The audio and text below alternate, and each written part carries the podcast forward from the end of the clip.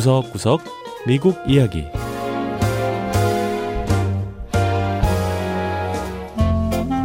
미국 곳곳의 다양한 모습과 진솔한 미국인의 이야기를 전해드리는 구석구석 미국 이야기 김현숙입니다.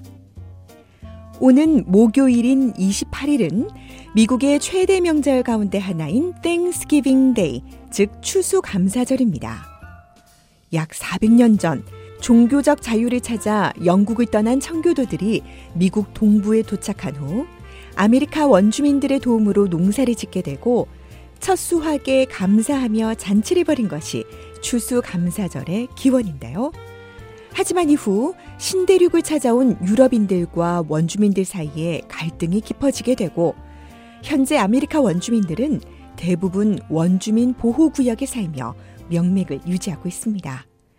자, 그런데 과거 원주민의 땅이었던 미 남서부 뉴멕시코주에 가면 미국 원주민들의 문화를 전승하는 예술 학교가 있다고 합니다. 첫 번째 이야기 미국 원주민의 문화를 계승하는 원주민 예술학교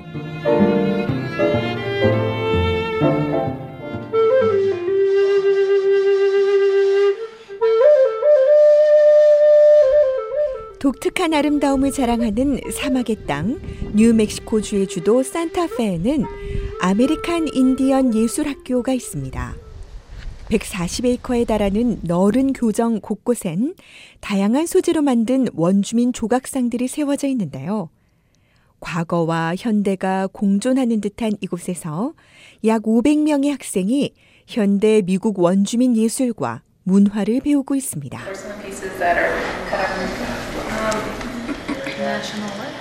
미국의 원주민 부족 가운데 하나인 체로키족 출신인 로버트 마틴 교장은 미국 원주민 예술대학엔 약 100개에 달하는 다양한 부족 출신의 원주민 후손들이 공부하고 있다고 했습니다.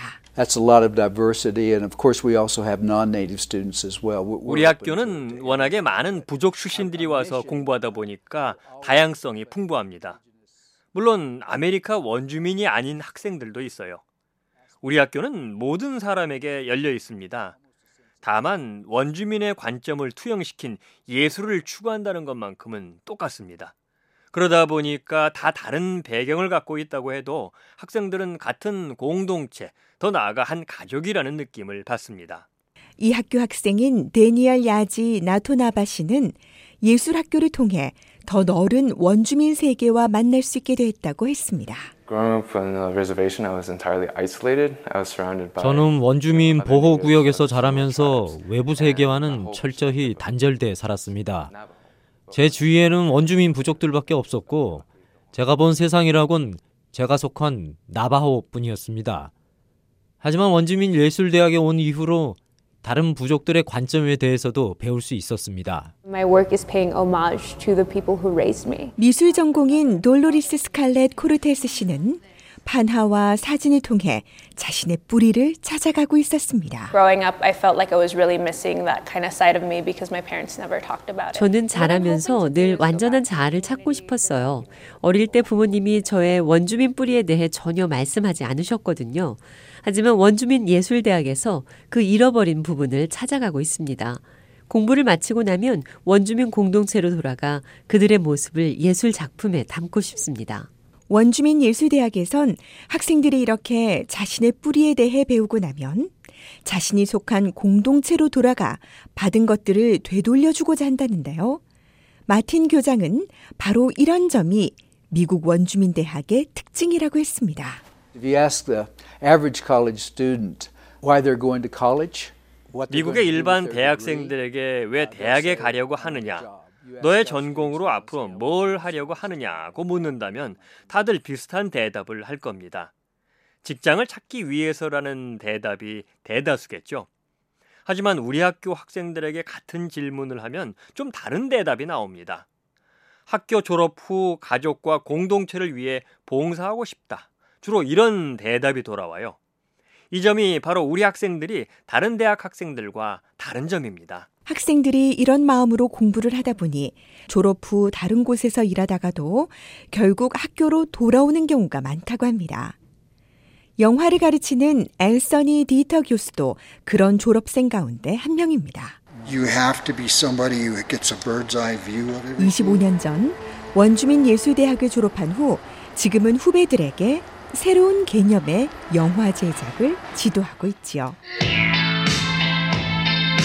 일명 디지털 돔이라고 하는 둥근 천장 같은 화면에 영상을 쏨으로써 관객들이 평평한 영화 스크린이 아닌 구형의 화면을 보며 영화를 감상할 수 있는 방식이라고 하는데요.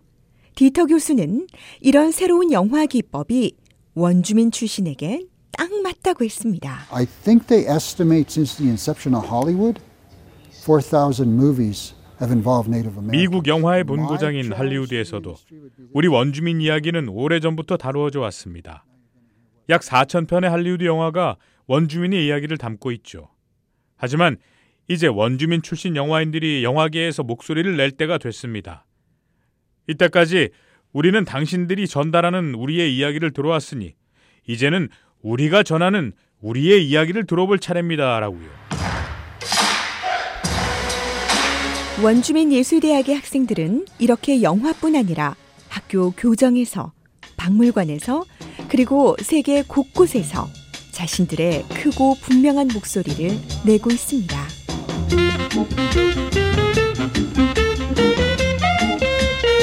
두 번째 이야기. 재활용품으로 만든 친환경 운동화 비건 슈즈.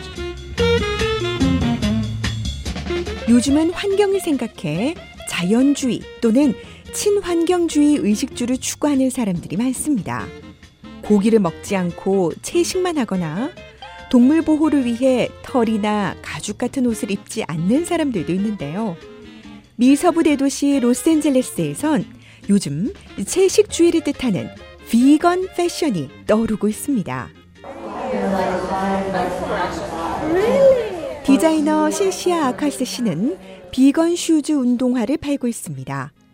재활용품으로 만들었고 다 신고 나서 또 재활용할 수 있는 친환경 운동화인데요. 신시아 씨는 자신의 아들 덕에 이런 친환경 사업을 시작할 수 있었다고 했습니다. He was making so many questions, and one of them was like, "Why we are wasting resources?" 우리 아들이 호기심이 많거든요. 이것저것 많이 물어보는데요. 하루는 아들이 이런 질문을 하더라고요. 왜 우리가 많은 자원을 그냥 낭비하냐고요. 그 질문을 받고는 그래 우리가 뭔가 좀 다르게 해볼 수 있겠다라는 생각이 들었습니다. 신시아 씨는 그래서 재활용 재질로 운동화를 생산하는 알카스 베어라는 회사를 세웠습니다. 겉으로 보기엔 일반 운동화와 다를 것이 없는데요. 다양한 색상과 디자인을 선보입니다. 하지만 염색을 하는 대신 비슷한 색상의 재활용 재질을 사용하는 등 철저한 친환경 운동화를 만들어내고 있습니다. 염색을 하면 물도 써야 하고 화학 염료도 사용해야 하거든요. 하지만 염색을 하지 않아도 충분히 멋진 운동화를 만들 수가 있어요.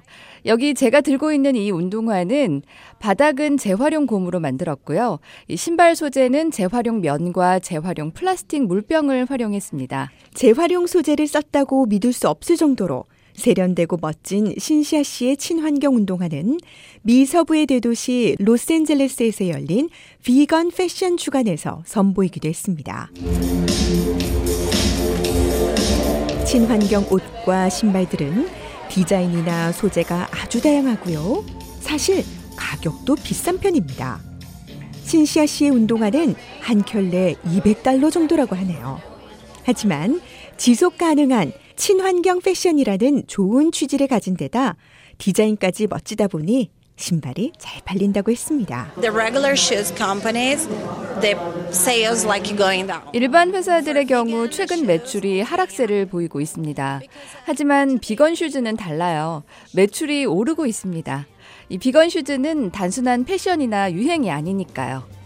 아직 유럽 국가들에선 가죽 등 전통적인 패션이 인기라고 하네요. 하지만 미국에선 그저 멋을 내기보다는 지구와 환경을 생각하는 젊은이들이 늘어나면서 친환경 패션이 새로운 패션 경향으로 자리 잡아가고 있습니다. 네, 구석구석 미국 이야기 다음 주에는 미국의 또 다른 곳에 숨어 있는 이야기와 함께 다시 찾아오겠습니다. 함께 해주신 여러분, 고맙습니다.